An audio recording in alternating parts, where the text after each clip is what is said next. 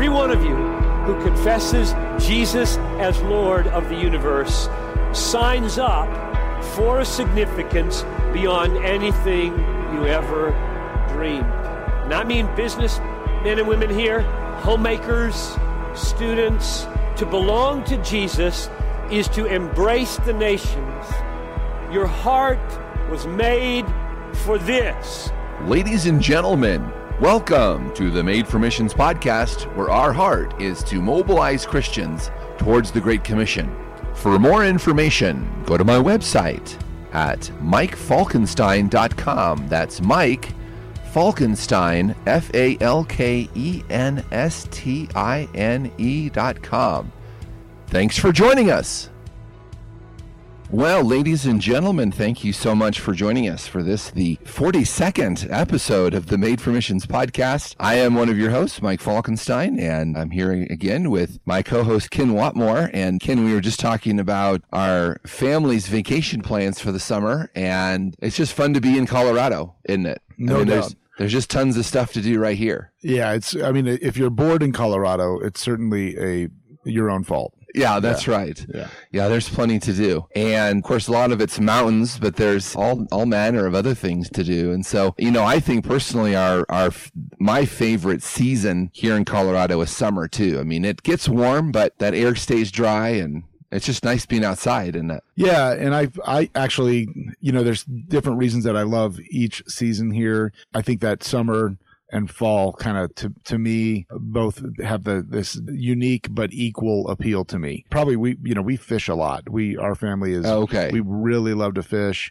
We like to hunt too, but we're just you know we we really fish. That's what that's a thing we're good at. Okay. and we enjoy it. So summer can limit that in some ways, and you know you just have to be opportunists to win the right fish, the right time, the right place, all that kind of stuff. Um, fall seems to be the most productive season for Oh, fishing. okay. So I've coached football for so many years in the fall that I have limited fall access to fishing. Oh, right. Um, You're just busy. so yeah, so we figured out how to be great fisher men and women in the summer. Okay. Um, but this year it will be the first year that I'm not coaching football for some many many years. And uh, Okay. you know, this I'm looking very forward to fall this year. Oh, So- okay. Yeah, you sound like uh, the way Peyton Manning's been talking. He's been, you know, I've been 22 years playing football every fall. He's, he said he's actually looking forward to just having some time off. Right. It's really not bad, is it? Uh, No, not bad at all.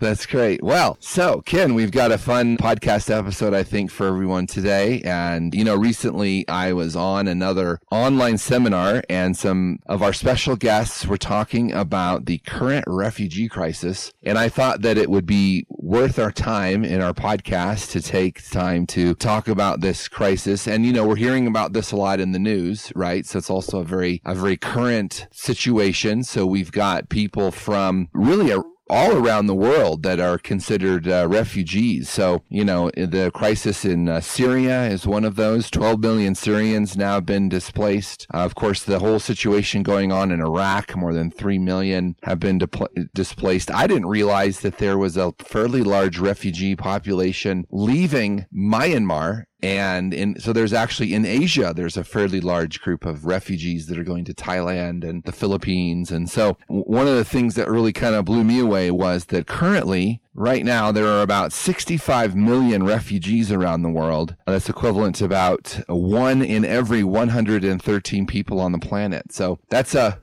pretty big deal going on in our world right now, isn't it? Yeah, no question about it. And of course, these are, you know, these refugees are in larger groups of people. So it's amazing to think that it's one in every 113 people. Sometimes I think even if you crunch that up a little bit more and think that there are literally thousands kind of moving into a, you know, another area at one time, you, you start, it starts to be a little, I don't want to say overwhelming, but maybe a little bit overwhelming for certain parts of the, of the world. Yeah, well, it certainly is. And, uh, particularly those countries. I know like Germany has taken now some 800,000 Syrians and it just, it does tax a place. I know I just read in the newspaper today or yesterday that, you know, the country of Jordan and the country of Syria share a border and Jordan is finally closed that border just because they they've said we want to help, but we just literally cannot take any more Sure. refugees. So, but at least in terms of our purposes here at the Made for Missions podcast, Ken, we want to talk about the sort of the, maybe uh, the Christian response to this crisis. And, you know, it's been in the news here in the United States in terms of whether we should take refugees, whether we shouldn't, what that looks like. And so today in the podcast, I thought what we do is look at the typical responses to a crisis like this among Christians and then hopefully come up with some, uh, of course, we're going to look at what the Bible says about this crisis and then maybe some responses to that. We can sort of brainstorm together and look at some responses. So how does that sound to you?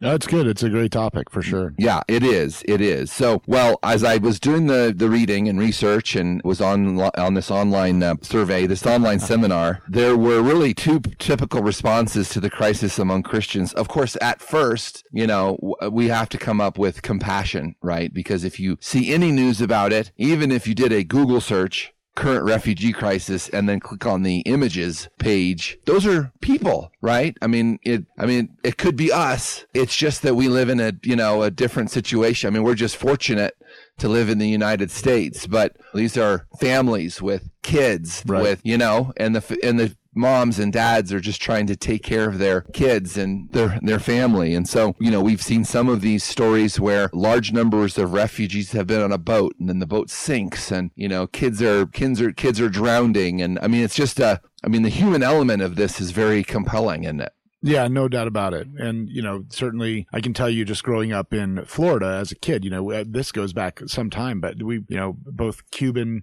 uh, Yeah, refugees and Haitian right. refugees. We, there's a very common story in the news, right, of rafts being crafted out of boards and styrofoam and literally families trying to escape either tyranny or just extreme poverty to come to the United States. And it's tragic. You know, many times you hear stories of them sinking, losing their Mm. lives. You know, I mean, you run into storms, you, uh, you have a, a boat that's not going to work for more than a couple miles. You know, I mean, all these things happen, and it's it is tragic for sure. And it, and even to a greater extreme when you think about the distance between our shores and uh, somewhere in in Europe and Asia. You know, Right. I mean, this is much further. And, Yeah, that's right. uh, and people are trying to find ways out. Certainly, a very tough situation. Yeah, that's right. Yeah, I mean, from what is it? From Cuba to Florida, it's only something like 90 miles, That's isn't right. it? Yep. And so they just have to try to make it that 90 miles. But yeah, many times in substandard vessels for sure. Yeah, I mean, no matter what, you know, a mile offshore is tough Yes. water. That's Yeah. big. That's big water. It's And I- really hard. Yeah. Of course, we don't want to get too much into this, but I've Right. heard that border or that area between Cuba and Florida is a, a shark infested area as well. High, high, high numbers of sharks. So that, that adds to the situation too, doesn't it? Yeah, I think that, uh, frankly, the worst thing that you have to fear there, though, is weather. I mean, you're Oh, okay. sharks are if you don't stay in the boat. Yeah, I that's mean, right. The the weather's the problem. It, you know, it's like I said, it's big water. when you're a mile out, you know, I've fished all my life in Florida. It's, I mean, those are big, big, big waves, big, heavy currents, huge storms. It's, you know, it's very tough even for a great vessel. Oh, right. That's right.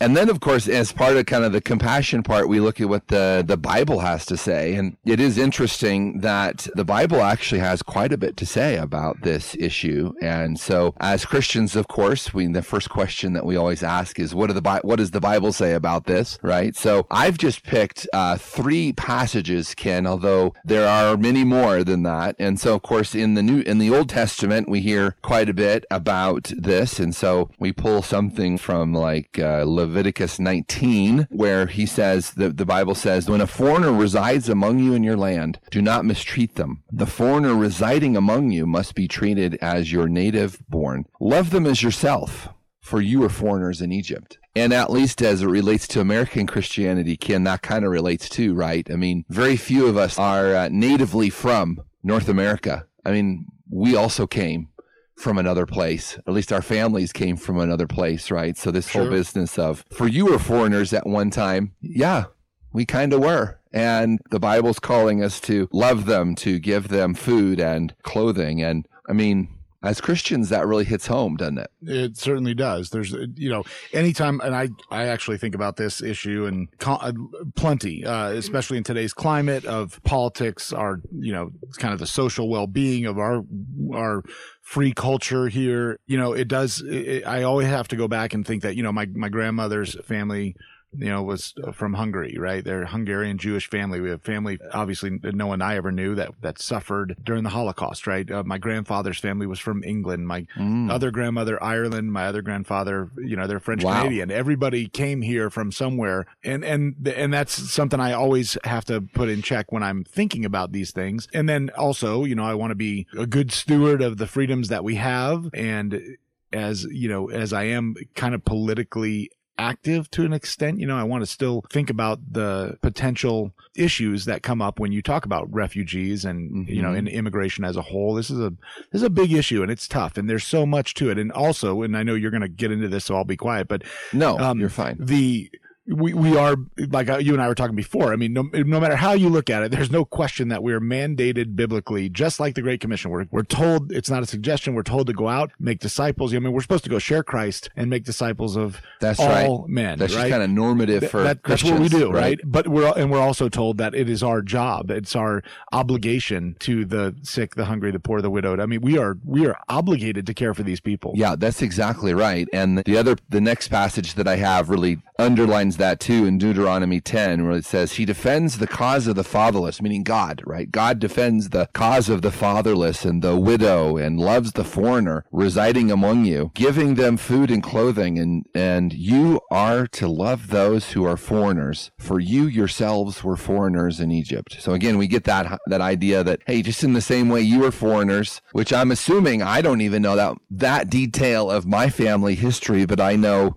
kind of generally my mother's side comes from kind of Scandinavia and my father's side is sort of a kind of a, you know, a German Austrian mix. And I would have to only guess that it would probably be a pretty good educated guess that at one point there were people who helped, you know, my ancestors when they first got here too right? And so, in that same way, boy, I sure think that uh, it seems like God is telling us to, yeah, it says right here, love the foreigner residing among you. Right. And I think that that's, you know, I temper my response with that thought process of definitely, you know, well, to love everyone, right? And I'm, I'm trying not to overstep how I want to say this, that's right? Fine. to, to love everyone. And the foreigner residing among us is not necessarily the same as a refugee that wants to be residing among us. There's a yep. difference there. That's right. Um, and there do have to be some processes in place. And I know you'll talk about that. There are certainly processes, but there are also some concerns with the process and of, of how people are brought into the country now, and not just our country. This is global. This is, I, I think that the thing to always keep in mind is this. I mean, we're Americans, right? We live in America. We have this wonderful freedom that is really not seen anywhere else in the world, and we and we want to keep that. We're, you know, we love the comfort of that saying that this issue is all the issues that we talk about ha, from a Christian perspective always have to be global issues, right? I mean, yeah, that's right. The, we're supposed to love everyone. We're supposed to share Christ with everyone. And this is, this is something that goes way beyond our doorstep here. And I think that there's a lot of ways to go back and forth on how we best serve the refugee populations, how we, be, you know, how do we love them and care for them? And what do we do to ensure that, that they're safe and well taken care of? And we're still not just sidestepping our obligation as yeah. Christians. Yeah, that's right. That's really good. And we'll get into some of the, I'm glad you brought it up because we'll bring, bring up some of those processes here in a minute. So before the break, and I want to mention one New Testament passage as well that I thought was just very interesting. So Jesus is teaching in uh, Matthew 25 and starting in verse 35, he says, For I was hungry and you gave me something to eat. I was thirsty and you gave me something to drink. I was a stranger and you invited me in. I needed clothes and you clothed me. I was sick and you looked after me. I was in prison and you came to visit me. And then, of course, the people that are hearing him are sort of like, Lord, you know, when did we see you sick or in prison and visit you? And he says, Truly I say to you, as you did it to one of the least of my brothers, you did it to me. And so it's almost like, boy, once these people come here and we, we care for them, it is as if we're also caring for the Lord or we're, you know, we're, we're showing them that love that Jesus has for them, mm. you know. So again, even from, you know, Jesus himself, we're seeing a you know, even more of a biblical mandate maybe to, you know, to take care of these ones. So Ken, you know, that's the first thing is obviously there's the compassion piece. There's the, what does the Bible say? When we come back from the break, Ken, let's talk about that second emotion, which is what you talked about, which is fear, right? Because we have heard about some of these terrorist attacks around the world. And we, you know, we want to make sure that these people who are coming into our countries are properly vetted. And so we'll talk about that right after this. For now, let's let our friend Tom Muller say a few words. Hi, I'm Tom Muller. There may be many of you who are confused about China and the most effective ways of Christian engagement. Mike Falkenstine has written this book for you. There is much confusion and many questions persist about China. Does persecution exist? Can Christians in China worship freely? Is it still necessary to smuggle Bibles? Being outside of China, how can I most effectively pray for and engage in God's work in China? Are China's unregistered churches able to worship freely? Many people are confused by these questions and issues. China is like a huge puzzle with many pieces and moving parts. It's hard to identify all that's happening today in China. In his book, The Chinese Puzzle, Mike gives you the other pieces for a much clearer picture of China and her church. To get your copy today, contact Mike at mike at chinaresourcecenter.org for pricing and shipping options.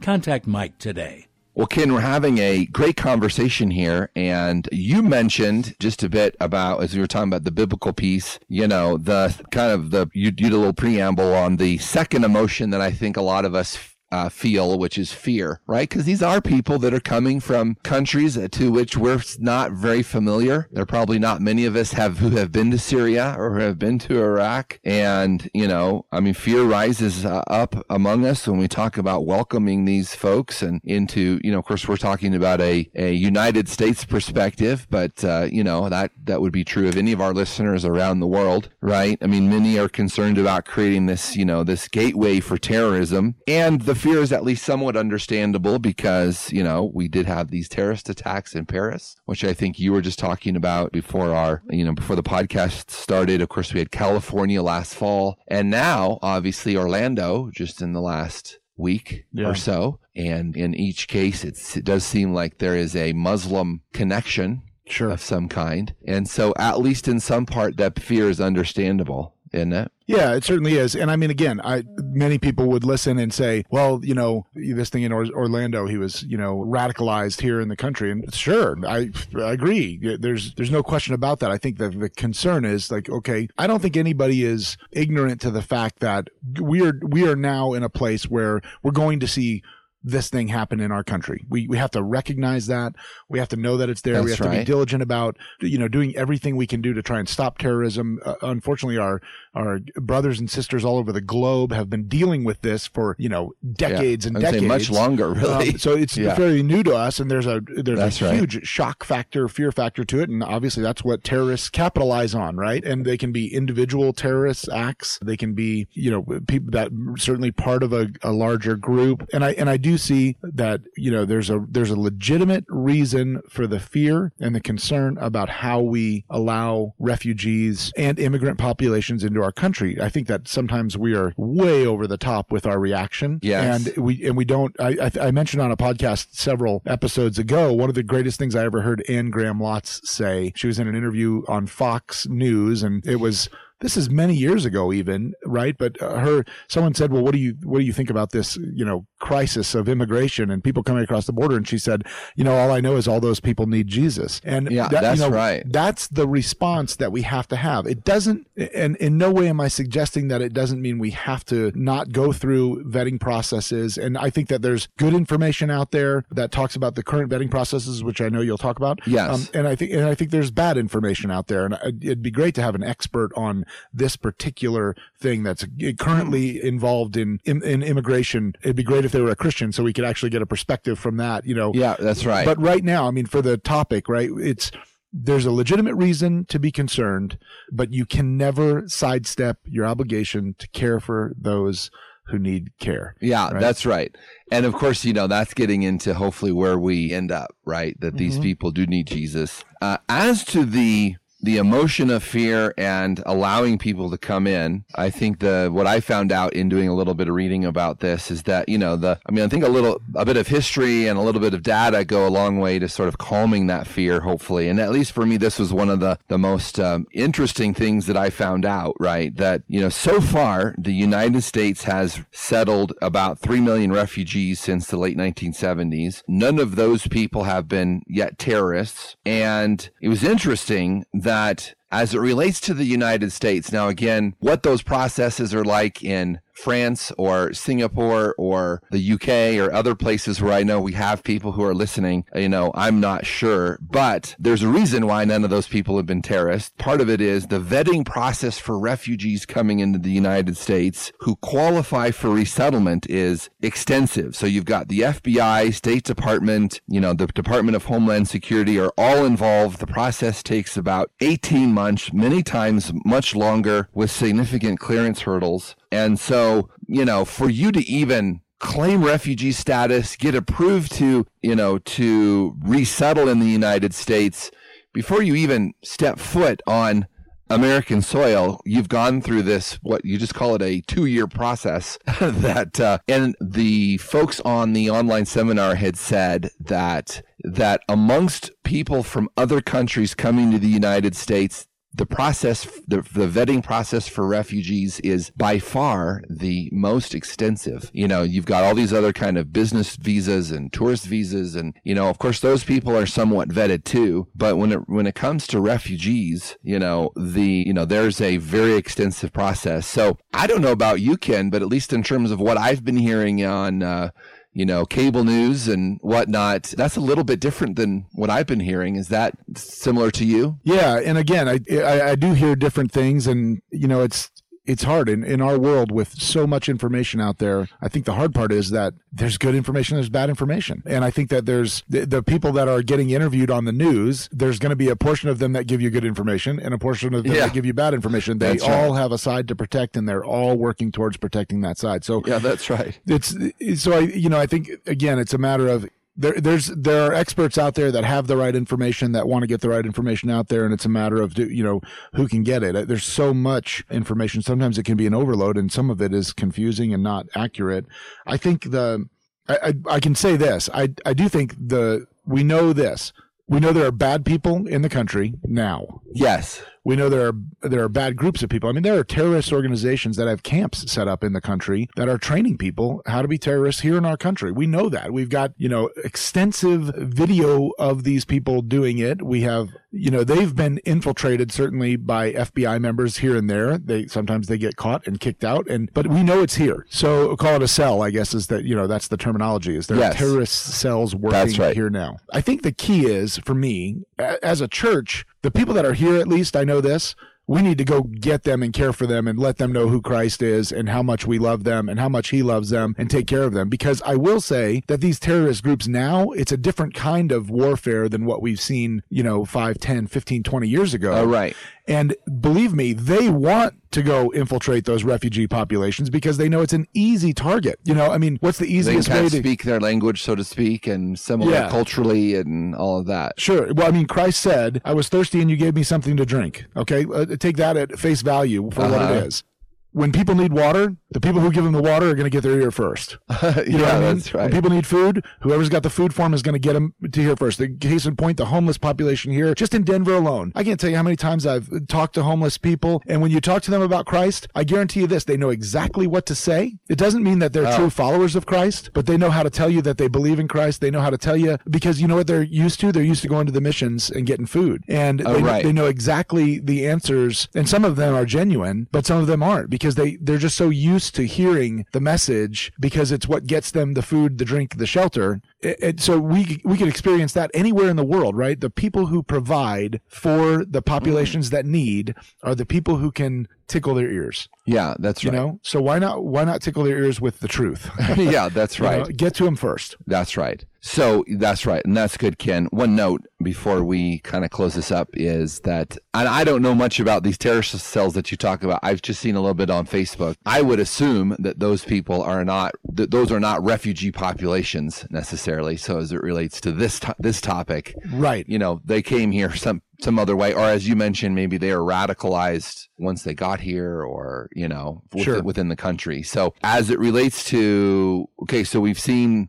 You know, what the Bible says. We do know that this is a crisis. I guess I would say if people are going through that vetting process, I would completely agree with you, Ken, that actually I think we have a pretty cool opportunity to fulfill the Great Commission right here Right. and make disciples of at least some of those nations, right? And, you know, so we have a neat opportunity. So my encouragement to those listening and particularly those church leaders and pastors is find out how you can get involved because mm. actually it is That's not a it is not a super extensive process. As you mentioned it might just be doing a potluck dinner from time to time and feeding or mm-hmm. you know doing some things. There was a recent lifeway research study ken and they've they did a, a study on kind of the difference between maybe people's theology what we've just read in the bible and kind of how that actually applies to refugees. And so 86% of protestant pastors affirm that we have this responsibility to care sacrificially for refugees, but only 8% of pastors said their churches were actively involved in serving refugees. So, Ken, let's give them a couple of key places where maybe we can tick that 8% up just a little bit. So, the first step I would say is there's a website called WeWelcomeRefugees.com. It is run by a Christian group. And so you can go to, okay, I'm in, you know, San Francisco or I'm in Austin, Texas, and you can, there's a pull down,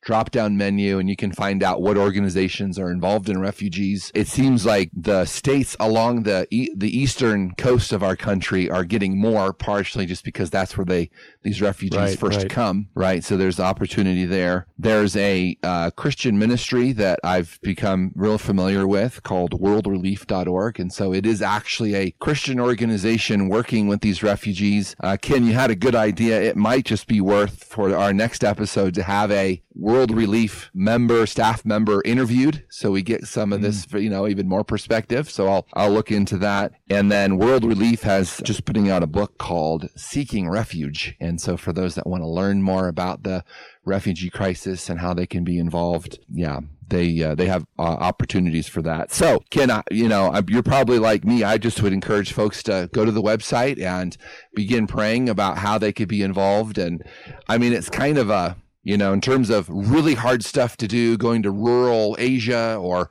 you know the mountains of Tibet or something. That's kind of a really hard thing to do as it relates to Great Commission work. If these refugees are coming here, that's kind of a level one, pretty easy thing to do, isn't it? Yeah, I think so. And and again, there are refugees here now, so there's ways to find out how to go help those populations that are existing here right now. Yeah, that's know, right. Uh, there's people in our church right now that are getting thing, you know, goods that uh, refugee families that have been families that have been displaced that they need. I mean, uh, we just had friends that kind of put together. They had a, like a couch and a kitchen table and all this stuff. Oh, see stuff kinda- like that's great. yeah, I mean, uh, it's it's great. They need them, and it's you know, gosh, how many times do we? It's I, and not that I'm knocking Goodwill, right? But how many times have, in my life have I gone and dropped off stuff at Goodwill or dropped off stuff at the Salvation Army, which is all great. that is. Um, but I can tell you that when we were asked, "Hey, do you have anything we can give to this family?" and we had a kitchen table we could give, I was like, "That's so much cooler, right?" I mean, yeah, it you know, this is a family that we can kind of touch, feel, know. We can maybe Mm. we'd start to be involved with them. I, you know, I don't know what God's got in store for that, but I do know that that door is wide open everywhere USA right now. Yeah, You that's know, right. There are families that are here that need help. Maybe they just need some food. Maybe they need someone to just come by and let them know that they you know that hey, you're here. hey, we're I'm- glad you're here. Yeah, I'm here for you. I, you know, even just to kind of talk. Tell me about your culture. Tell me where you came from. I mean, Mm. they That's really we good. all want to be loved. I mean, even in our country, right? We want to be we want to be liked by our neighbors. We want to be liked That's by right. the people we associate with. Well, what do you how do you think they feel when they come to a place where they don't Oh know anyone, right? yeah, They want to be loved. They want to be cared for. that's right. Um, they want to be talked to. I mean, at this So- point, they're kind of on the outside of society, right? Yeah. Instead of for people who live here and are from here to go, hey, come and have dinner or come, you know, Yeah, exactly. what, that was what my can we do? Right. That was my Yeah. point earlier too. Is like I, I, I do. I feel like the the bad people in, in any country are going to prey on the weak because that's what that's what bad people do. Right. So Mhm. how about the good people start to go and help the the the weak? Yeah. Because if we That's right. don't, and I think this is your point with uh, you know what can our churches do? If we don't go get involved, then they're going to these communities that are apart from our own and that are not accustomed to the way of life that we so love here, they're going to be separate communities. They're going to, all the things that we are accustomed to and used to are going to change in certain parts of our communities because nobody's reached out to them. So they're going to form their own rules and you know, it's kind of a established yeah, uh, that's right. street rules. I would yeah, say that's right. right. Yeah, things Go, change if you don't get yeah, involved. Get involved, become yeah. kind of salt and light in their in that's their right. communities, and yeah. So again, we welcome refugees.com. I would encourage everyone to go. As relates to Ken and I, of course, we'd love to continue the conversation. I'm at uh, Missions Mike on Twitter, and Ken is at Ken Watmore. Ken, good conversation. Yeah, thanks. This yeah. is great. And we could, I'm sure we'll talk about this more. Yeah, we will talk about it more. And uh, of course, we'd love to hear from you about this and what your churches are doing. So let's communicate via Twitter. Thanks everyone for joining us for this, the latest episode of the Made for Missions podcast. And we will look forward to having you with us uh, next time.